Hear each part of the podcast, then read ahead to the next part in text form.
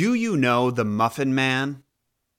Yeah, the one who lives on Drury Lane. People have been asking that question for centuries. Do you know the Muffin Man? Do you know the Muffin Man? But no one ever asks, how is the Muffin Man? Or has anyone checked on the Muffin Man lately? It's sad, really, because the Muffin Man has been a source of joy for men, women, and children of all ages. Ironically, though, his muffins have nothing to do with it. People apparently just think it's really fun to spread the word about his bakery without actually patronizing it. If word of mouth failed anyone, it's the Muffin Man who lived on Drury Lane. Sure, we all know of him, but how much do we know about him? I mean, not a single one of you watching could tell me who he was, where the song about him came from, or if his muffins were even any good. That doesn't mean people haven't tried, though. Experts in the field of folklore have some theories about the Muffin Man's origins. Was he a murderer, a pimp, homeless, or did he really just sell muffins? Chapter 1 The Rhyme in order to figure out who the Muffin Man may have been, we first have to look at where the Muffin Man song came from. Thanks to the good old public domain, there's been no shortage of covers, remixes, and references to the baker, with my personal favorite being in the Shrek film. She's married to the Muffin Man. The Muffin Man? The Muffin Man! But none of those would exist without the OG version, which Wikipedia would have you believe was in an 1820 British manuscript called Rhymes in Time The Muffin Man. Now, to Wikipedia's credit, that info does come from the renowned folklore researchers Iona and Peter Opie, who claim the song functioned as a game for children and adults. While standing in a circle, one person would ask, Do you know the Muffin Man? The second person would answer, Yes, I know the Muffin Man, and then they would ask the next person. But the Opies may have missed something in their research, because it turns out that a year before that British manuscript was published, a curious little book called Life High and Low was also published in Britain. Yeah, whoever's job it was to scan that one in really dropped the ball, but the point is, the book contained a number of rhymes and ballads that Londoners were singing in 1819. Funnily enough, none of the songs it prominently features are still sung to this day. However, there's a footnote at the back of the book titled The Dandy Muffin Man of Drury Lane, and it gives us the following rhyme Don't you know the Muffin Man? Don't you know his name? Don't you know the Muffin Man as lives in Drury Lane? If the publication is to be trusted, this Muffin Man song was performed in attic entertainments and at cellar balls, at promiscuous clubs, and at gallows hops by a shady fella who came in from out of town. Except the writer refers to said fella as the migrated coxcomb, because apparently that's how Londoners talked back then. For those confused, this is saying the Muffin Man was just a simple rhyme that some low rent performer at seedy nightclubs sang which is a hilarious scene to imagine. That doesn't mean he was the first one to ever sing it, though. In those days, rhymes and stories usually took a few years of oral transmission before being written down. So it's totally possible that his version was just a butchered variant of the one the Opies referenced, which folks had supposedly been singing for years. But due to the order that these were published, it's also fair to argue that awareness of the song spread through London because of his shows, and that's what led to a variation of it being published in the manuscript from a year later. It's that age old question of which came first the chicken or the muffin?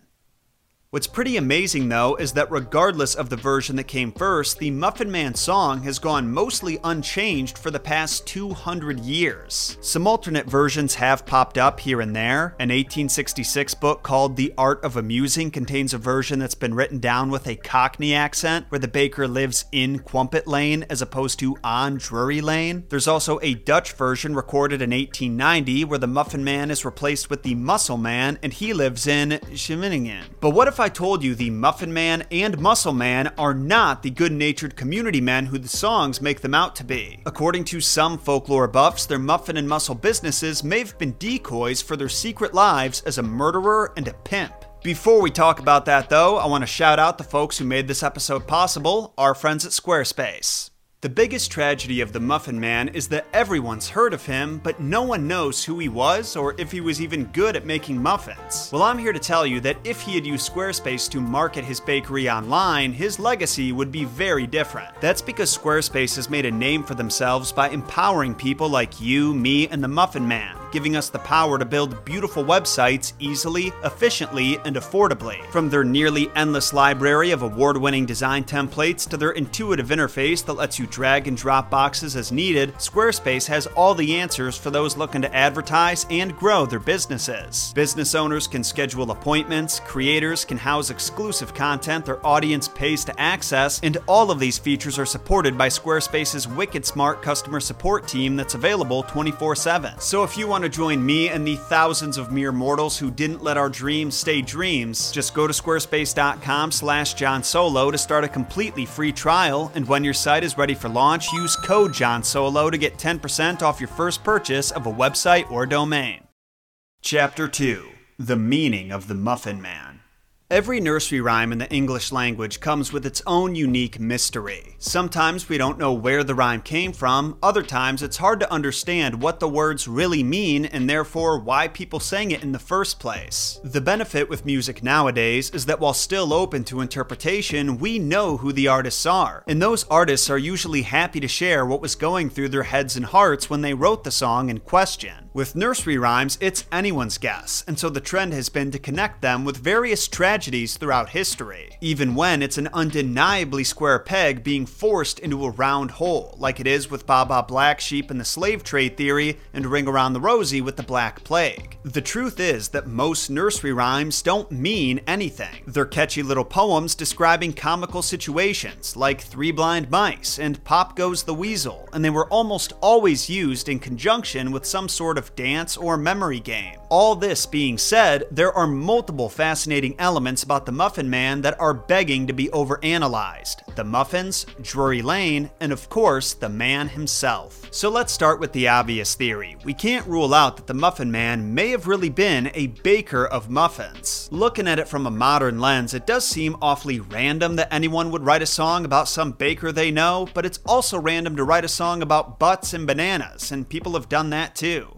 Songs can be about literally anything. Besides, at that time, the baker would have held a much larger presence in his community. Back when the Muffin Man song was first conceived, during the 19th century, most households didn't have cooking facilities or kitchens. Families either cooked their food over an open flame called a hearth or bought baked goods from kitchens in the city. Vendors have traditionally been called by the products they were peddling milkmen, ice cream men, paper boys, pizza guys, and so a man selling muffins may have been known as a muffin man. A muffin man! Except these are not the tasty muffins that you Americans are imagining. These are English muffins, which granted can still be delicious, but back in those days, it's doubtful. Because back then, food wasn't monitored by any administration, and there were no laws to make sure that the ingredients in the food were actually safe for human consumption like there are now. So some bakers would cut corners, using substances like chalk or plaster of Paris to make their bread whiter and chunkier without having to use more valuable ingredients. The Sweeney Todd story takes this idea to the extreme with Mrs. Lovett's meat pies that were secretly made with human meat. With this in mind, it necessary for people back then to know which bakers could be trusted and which ones to avoid, and one of the only ways to find out without risking your own health was to ask someone. Do you know the Muffin Man who lives on Drury Lane? Why Drury Lane specifically? To answer that would require me branching off into a whole new subset of theories, but if you're down to join me for a stroll down Drury Lane, I'll take you there. Literally, there's a Drury Lane Theater here in Illinois. I just took Lauren last weekend and it was pretty awesome. The original Drury Lane is a street in the Covent Garden district of London. It was named after Sir Robert Drury, who built a sprawling estate in the area back in the 1500s, but by the 1800s, the house had completely fallen apart, so all that was left on the street were overgrown gardens and small houses that were also falling apart. This means that even if people had been singing about the Muffin Man a hundred years before it was published, by that time, Drury Lane would have already been one of London's worst slums. So methinks the Muffin Man who lived on Drury Lane may not have been the most reliable fella. That is, if he made muffins at all. Some argue that Muffin Man may have been slang for an adult ragamuffin, which is a term used to describe a dirty, raggedy child. If that were the case, then Drury Lane would have no shortage of muffin men, meaning the song wasn't necessarily about one man in particular, but rather the entire population of Drury Lane. Basically asking, Have you heard about all the bums in that there slum? Now, there are some folks who argue that Drury Lane is not referring to the street, but rather the building. London's Theatre Royal Drury Lane, more commonly referred to as Drury Lane, was built in 1812, seven years before the first write up on the Muffin Man rhyme. The theatre's front faces Catherine Street, while its rear faces Drury Lane, and it's actually the fourth theater to have been built on this exact location. The previous three were burnt down, demolished, and burnt down. For those wondering, the Drury Lane Theatre that Lauren and I went to was indeed named after the theatre in London, and originally there was a chain of four other locations in Chicagoland, but the only one that hasn't been sold or closed is in Oakbrook Terrace. So where am I going with this? Well, if you look at the earliest publications of the Muffin Man rhyme, like the one published in the Young Lady's book in 1876, you'll notice that some of them don't say he lives on Drury Lane, rather in Drury Lane. So this could be interpreted to mean the Muffin Man was a ragamuffin or homeless person who was squatting in the theater, because you know that if someone was indeed pulling that off, they would instantly become a local celebrity. And in that case, I can totally imagine those silly Brits using the common question of, Do you know the Muffin Man who lives in Drury Lane? into a catchy little song. I mean, this is the same generation of people that turned asking, Who are you to strangers at a pub into a local inside joke. A joke that would later be referenced by Lewis Carroll in Alice in Wonderland. Who are you? Another possibility is that the Muffin Man was a baker who worked out of the theater, though I'm not sure if they had a kitchen in house all the way back in the 1810s, so he may have just sold his goods out of there. Then again, if that were the case, it wouldn't exactly make sense to say that he lived in Drury Lane. Stop me when I start overthinking. Moving on to our final theory, this is where things start to get kind of silly, but I just know that if I don't mention it, I'm gonna get tons of comments from people who can't believe I didn't. So here it is The Muffin Man is a murderer, and the Muscle Man is a pimp.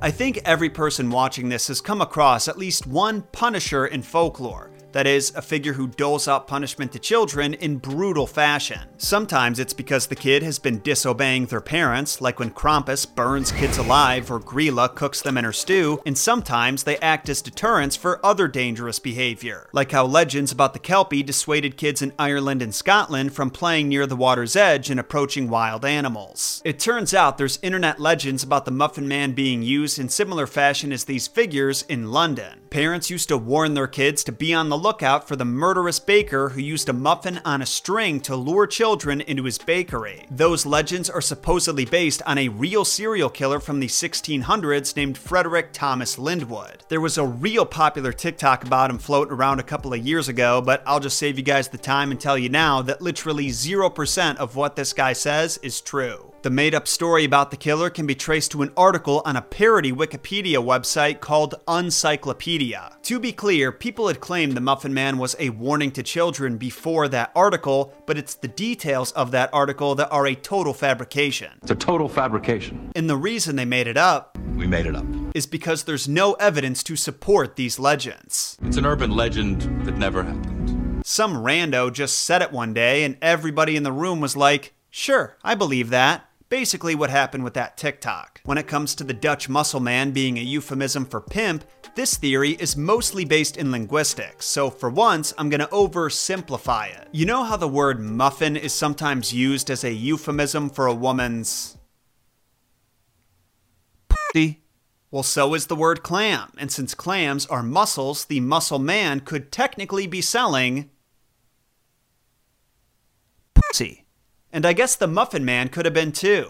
Further evidence is that for centuries, mussels, real mussels, have been a known aphrodisiac. That's a Greek word meaning sexy food. I don't think the same can be said about muffins though, especially muffins back then. Unless you like the taste of chalk and plaster. I'm not one to kink shame.